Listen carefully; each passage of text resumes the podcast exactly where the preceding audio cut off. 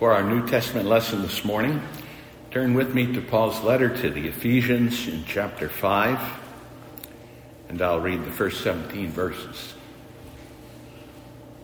This is the Word of God.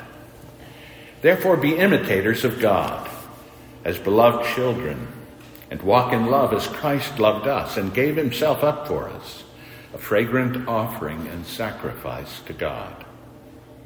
But sexual immorality and all impurity or covetousness must not even be named among you as is proper for among the saints. Let there be no filthiness, no foolish talk, nor crude joking, which are out of place, but instead let there be thanksgiving. For you may be sure of this, that any, everyone who is sexually immoral or impure or who is, or who is covetous, that is an idolater, has no inheritance in the kingdom of Christ and God. Let no one deceive you with empty words. For because of these things the wrath of God comes upon the sons of disobedience. Therefore do not become partakers with them. For at one time you were in darkness, but now you are light in the Lord. Walk as children of the light, for the fruit of light is found in all that is good and right and true and try to discern what is pleasing to the Lord. Take no part in the unfruitful works of darkness, but instead expose them. For it is shameful even to speak of things that they do in secret. But when anything is exposed by the light, it becomes visible. For everything that becomes visible is light. Therefore it says, Awake, O sleeper, and arise from the dead, and Christ will shine on you. Look carefully then how you walk, not as unwise, making the best use of the time, for the days are evil. Therefore, do not be foolish, but understand what the will of the Lord is. Let us pray together.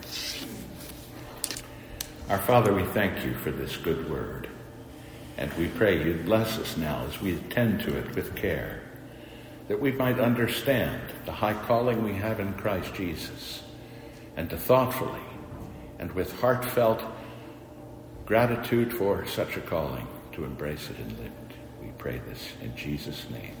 Amen. From verses 15 and 16, over the last few weeks, we've been considering this truth. In Christ, I am called to regularly and carefully examine my life so that I might display art, uh, skill in the art of godly living, particularly in the profitable use of my time in an otherwise unprofitable age. Paul has instructed us to look carefully how you walk, not as wise, but as unwise, but as wise. And we looked at this first verse with some care, recognizing that this is our calling to so examine our lives that we display skill in the art of godly living. How you walk. That stands for your way of life, who you are, where you're going, on what path, and how you're progressing.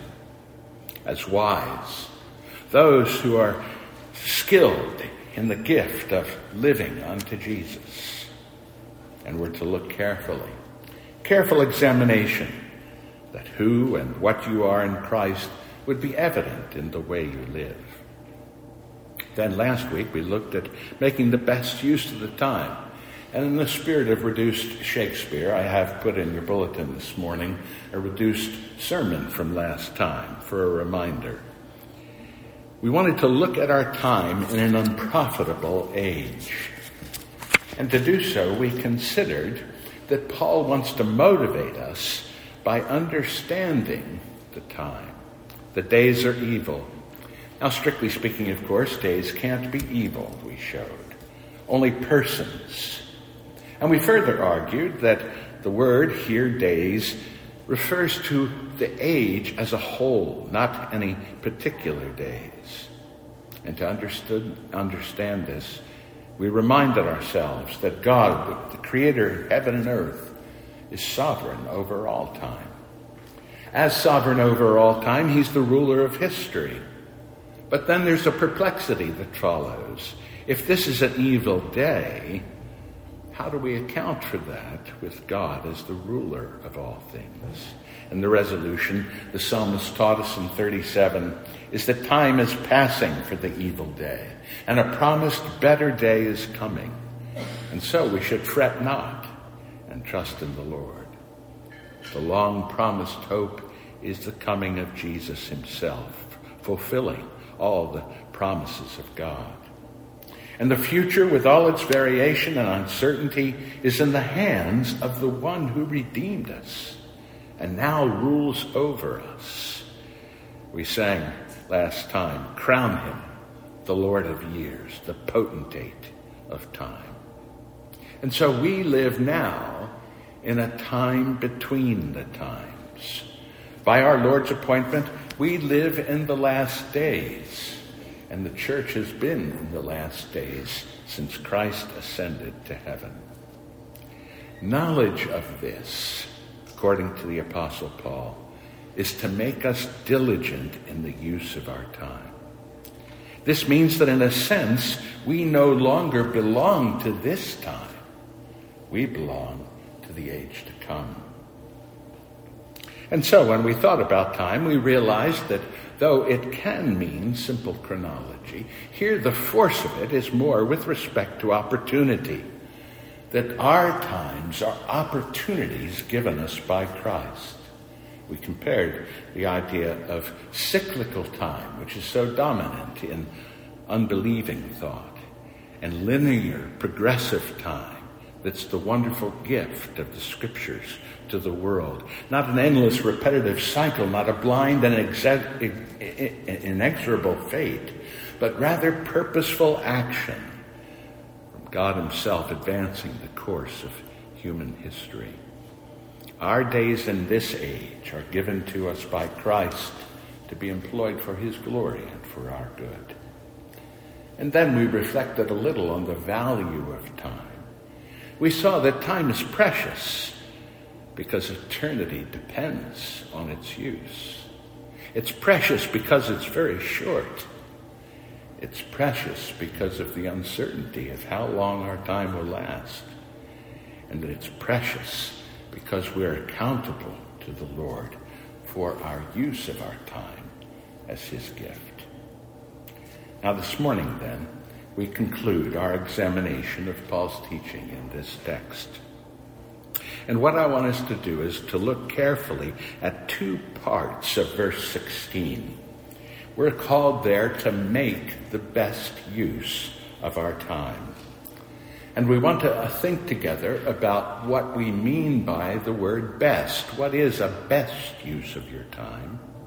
And then secondly, we want to think together about what it would be to make the best use of our time? Is this some kind of construction project that we're engaged in? So then, what does the best use amount to?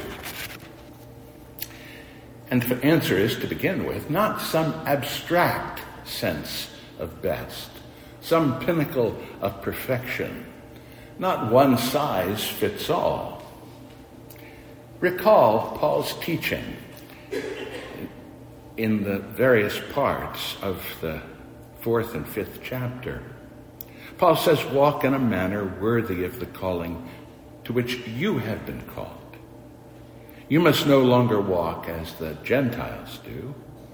You should walk in love as Christ loved us. You are light. Walk as children of the light. In sum, walking according to our calling not as Gentiles, but in love and as light. Not narrowly construed, not constricted, not confined to only religious activities. Here it's as wide as the world that God has put us in and the callings that He has appointed for us. Wisdom sees a wonderful variety in that calling. Paul sums it up in 5 9. The fruit of the light, he says, is all that's good, all that's right, all that's true. This is the wisdom of the ages, as we saw in our Old Testament reading from Ecclesiastes. There's an appointed time for everything. Our God is a God of appointed times, seasons, ages. The best use of the time means not so much what you are doing as how you are doing it. The point is that all time, whether in labor, recreation, or worship, must be well used time. It must be profitable for Christ and his kingdom and your place in it. Now, making the most is just another way of speaking about the walking that Paul had in view, the walking of the wise. Making the most of the time means that in my use of time, I consider right now that I am a person with a right heart regard for my Heavenly Father. That is His gift. In that right heart regard, then I am seeking to manifest in my time the image of His Son, to appear in the world in my Christ like character. And as such, to then in general seek to do good for others, particularly in the labor of my callings, the things that the Lord has appointed me for, the things He has given me to do, with the web of my gifts in relationships and responsibilities that make up my life demonstrating here a discerning choice as to the best means to the ends that I'm pursuing. And through careful observation and reflection upon experience, including my mistakes, and the willing reception of traditional instruction.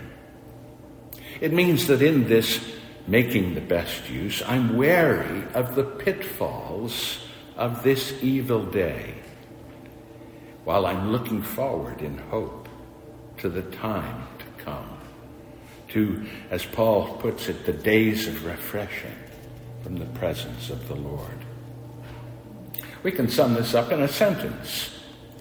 I am making the best use of my time in this age for the glory and enjoyment of my Heavenly Father with a Christ like character seeking the good of others, laboring at my callings, choosing the best means to accomplish my task, learning from experience as I go, looking forward to the day of a new heavens and new earth in which righteousness dwells. This is the beauty of what it means to you make the best use of your time. And recall that this also includes bad times. Bad times we can make the best use of. Bad times provide an opportunity as well. Failure is an opportunity to learn from our mistakes. Falling into temptation is an opportunity to learn afresh the power of sin and to learn to be careful and wary of its enticements. These are fruitful for the work of sanctification. And this is the marvel. It's why you recall that uh, Jonathan Edwards uh, felt it was appropriate to call Satan the greatest blockhead in human history. Now, he didn't mean that Satan was unintelligent.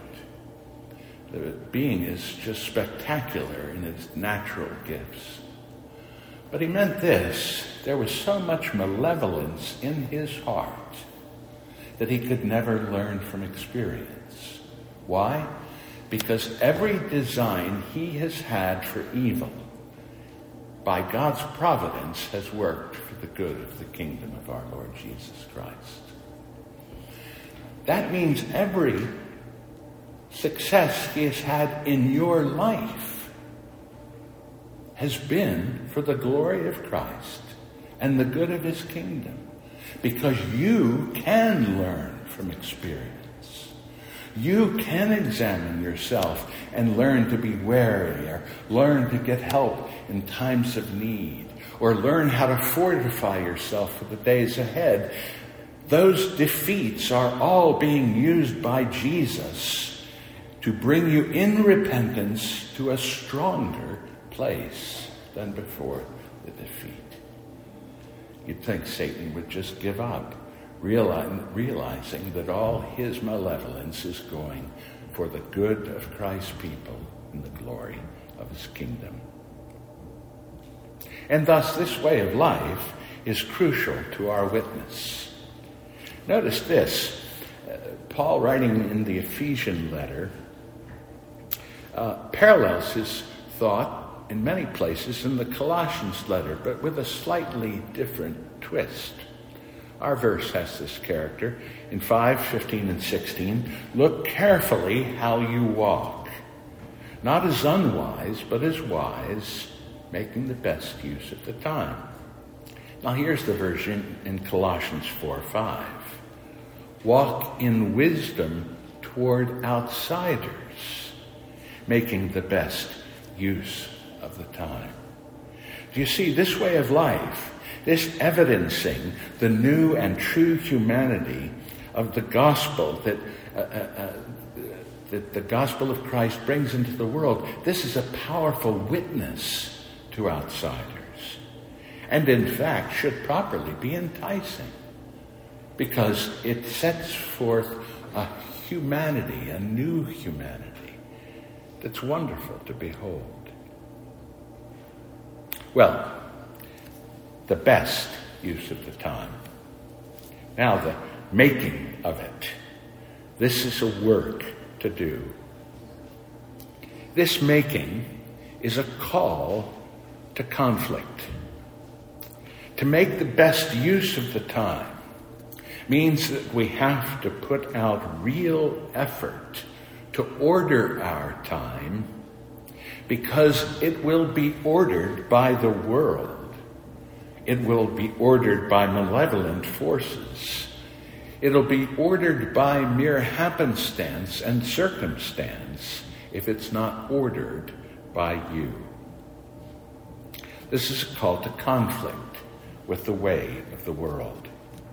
As Paul has said in Ephesians 4:17 and following, now this I say and testify in the Lord, you must no longer walk as the Gentiles do, in the futility of their minds. They're darkened in their understanding, alienated from the life of God because of the ignorance that is in them. This is due to the hardness of their heart. They have become callous and they have given themselves over to sensuality, greedy to practice every kind of impurity. Darkness, they can't see what time it is. Alienated, estranged from the divine energy for life, hard hearted toward the good, and governed by sensuality. These spend their time in idleness the sin of omission, idle talk. These spend their time in wickedness, the sin of commission. Here, not working hard to make the best of their opportunities, but actually working to make the worst of them and to increase their eternal misery. Those who spend time in this worldly pursuits as an end in themselves, driven by lust, are neglecting their own souls how hard it is, people say, to consider the spiritual life and to make room for it in my life and to think about things that belong to eternity. And yet, how easy it is to take our families to lessons and teams, to have programs to watch and games to play, and to crowd out what is essential to the soul. Here again from our Lord's apostle in Romans 13. You know the time, that the hour has come for you to awake from sleep. For salvation is nearer to us now than when we had first believed. The night is far gone. The day is at hand. And so let us cast off the works of darkness and put on the armor of light. Do you see, even the parts of life that are otherwise good, if they are allowed to reign over our times without thoughtful care, without us examining ourselves and bringing them before our calling in Christ, these good things can disorder our times. We become ruled by passing wind, winds and momentary desires.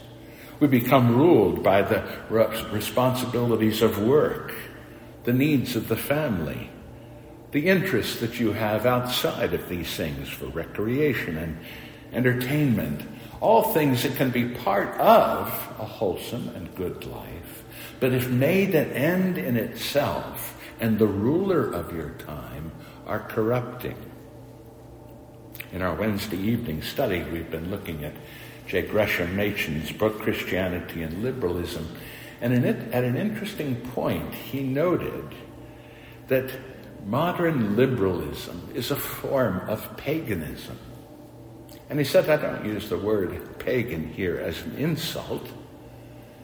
I'm using it, in fact, historically, because paganism is the view of life which finds the highest goal of human existence in the healthy and harmonious and joyous development of all existing human faculties. Now, you see, that's a worthy goal in itself. The highest development and enjoyment of all human faculties. A worthy goal, but if it reigns, it is unworthy, utterly unworthy of the human created in the image of God. In fact, it is finally corrupting and destructive of our humanity.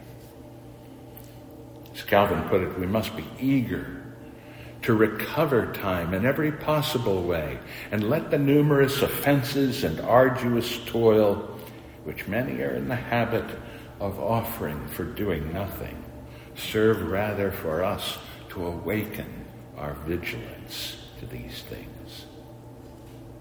This making is a call to conflict. This making is a daily calling. Look carefully how you walk. Every day is a day in an evil day of such a character as it requires care daily, forward looking, rejecting the bondage of a longing for a better time, a nostalgia for a past that can never be. The Apostle Paul exhorted us here in chapter 3 of Philippians at verse 13.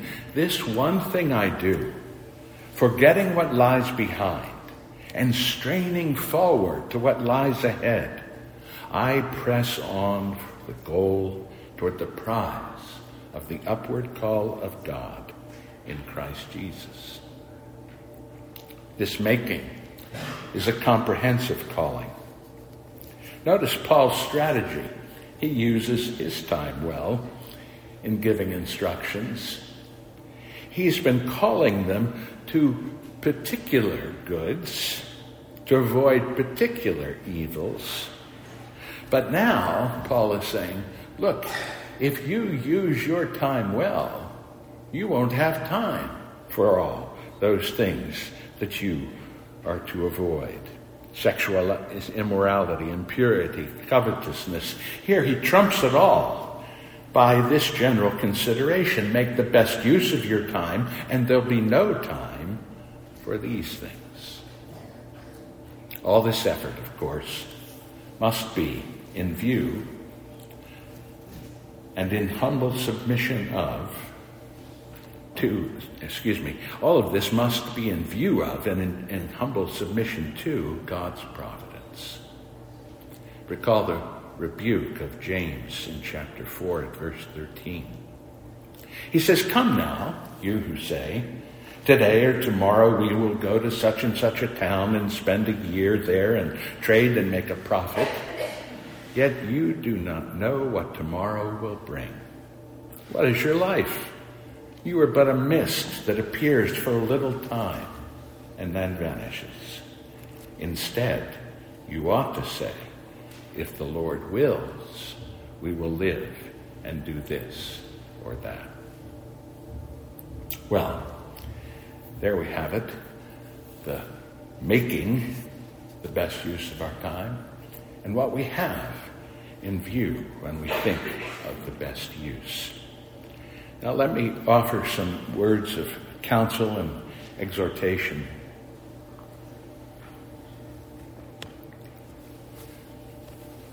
First, if there are any here today who don't know the Lord Jesus Christ by faith,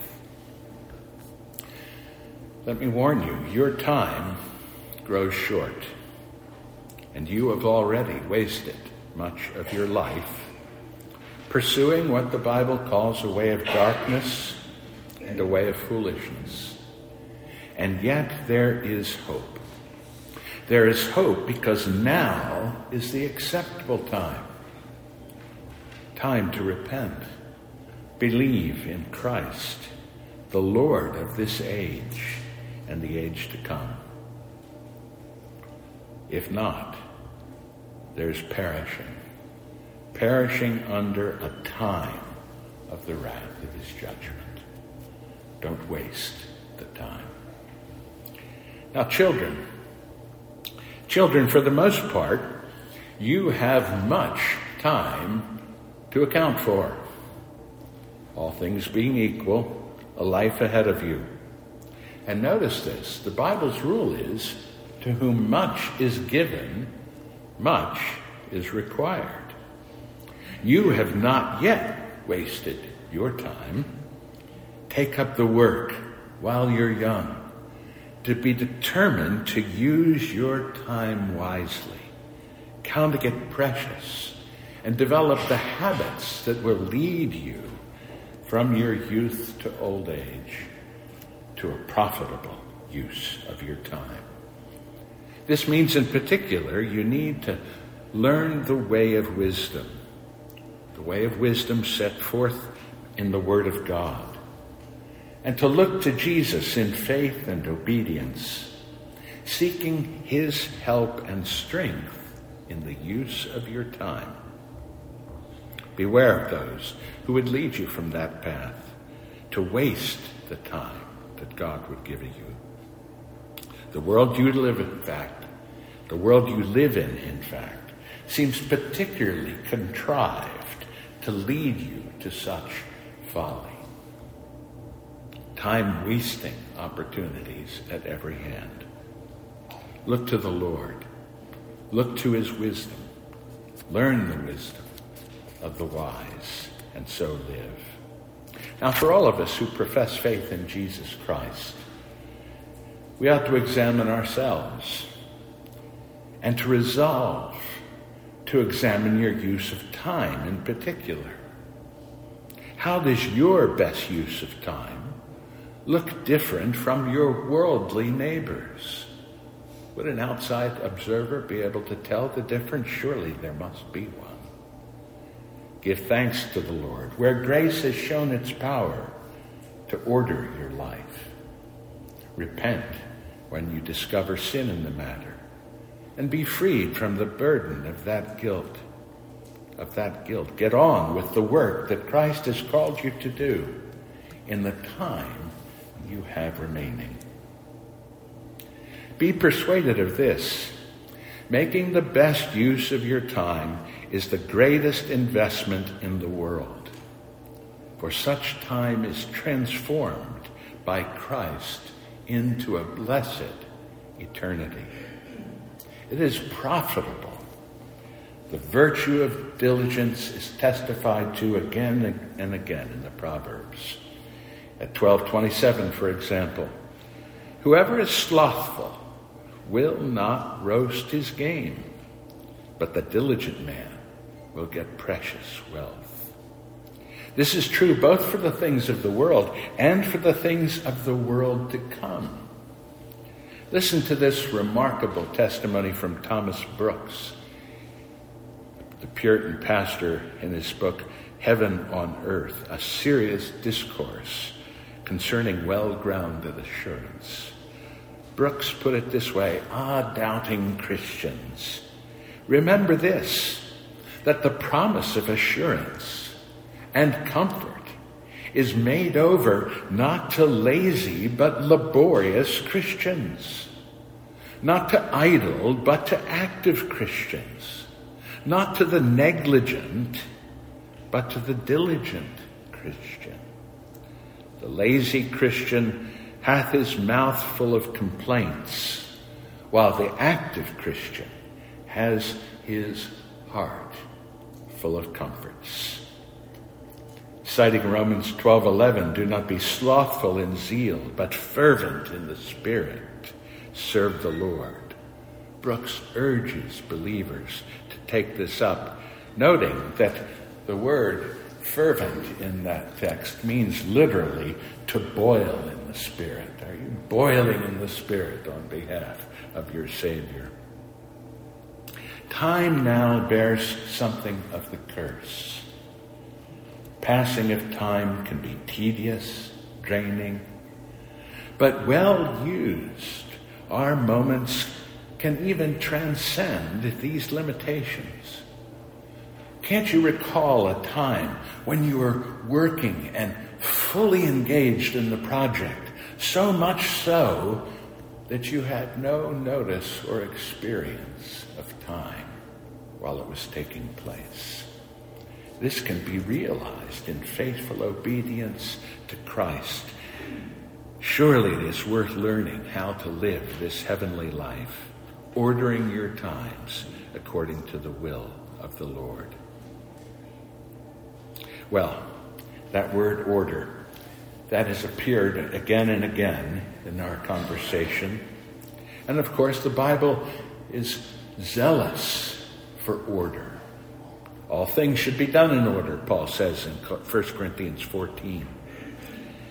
Paul rejoiced in the Colossians to see their good order in chapter 2.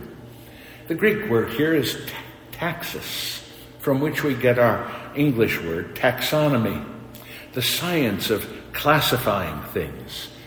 This taxis, this order, is absolutely essential to the profitable use of time. I had a great bin where I would put screws that I'd taken out to use for another project and just toss them in. Tapping screws, machine screws, wood screws, self-drilling screws, sheetrock screws, all in a big bin.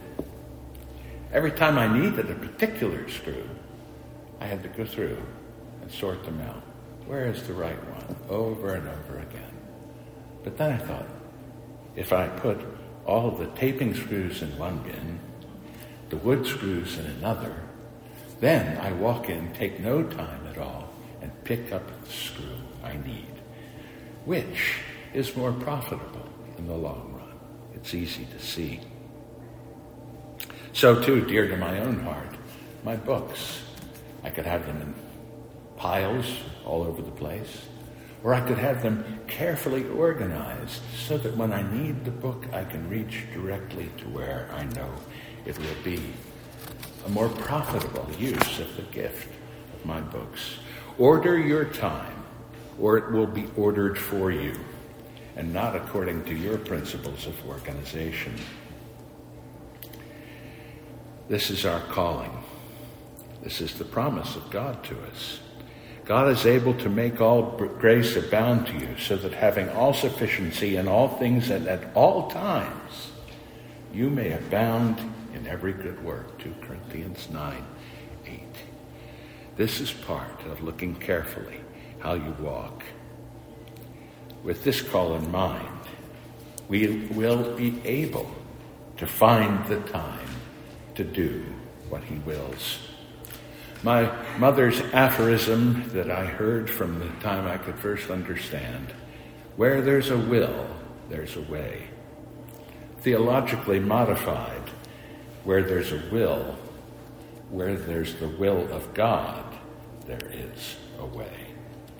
Well, I've offered you a summary of all of this as it was found in some of the great Christians of the age past, the Puritans, from J.I. Packer's wonderful book uh, entitled The Puritan Vision of the Christian Life. I hope you'll take some time to read that when you go home today and uh, consider the powerful description of this people and the way they ordered their lives. Some of you live at random and hazard, haphazard, constantly intending to put your life in order someday and never getting around to it. We need to have a passion to please God that expresses itself, in the, as Packer puts it, in an ardor for order. A well thought out flow of activities in which all obligations are recognized and met. It's not just a love for order, say fastidiousness or some pathological quirk, but it's a love for order rooted in a desire to please the God of order who called you to such a passion. An ordered life, then, is offered to him as a sacrifice of thanksgiving and praise. Commit yourself anew this day. In the spirit of Jonathan Edwards, who as a young man made resolutions for himself concerning at his time. He said, resolved never to lose one moment of time, but to improve it in the most profitable way that I can, and the one that I love, resolved to live with all my might while I do live resolve today. Seek a pattern of living that by shrewd and disciplined use of time, a time can be found for everything that matters, for all that the Lord has given you to do for his glory and the good of his church. Let us pray together. Father, this is a wonderful way of life one that we can aspire to, but would be clearly beyond our reach of ourselves. And yet you have granted us grace that we might not only aspire, but learn to live and measure in the time that you've given us in a way that bears such fruit. Grant us this, we pray, in Jesus' name. Amen.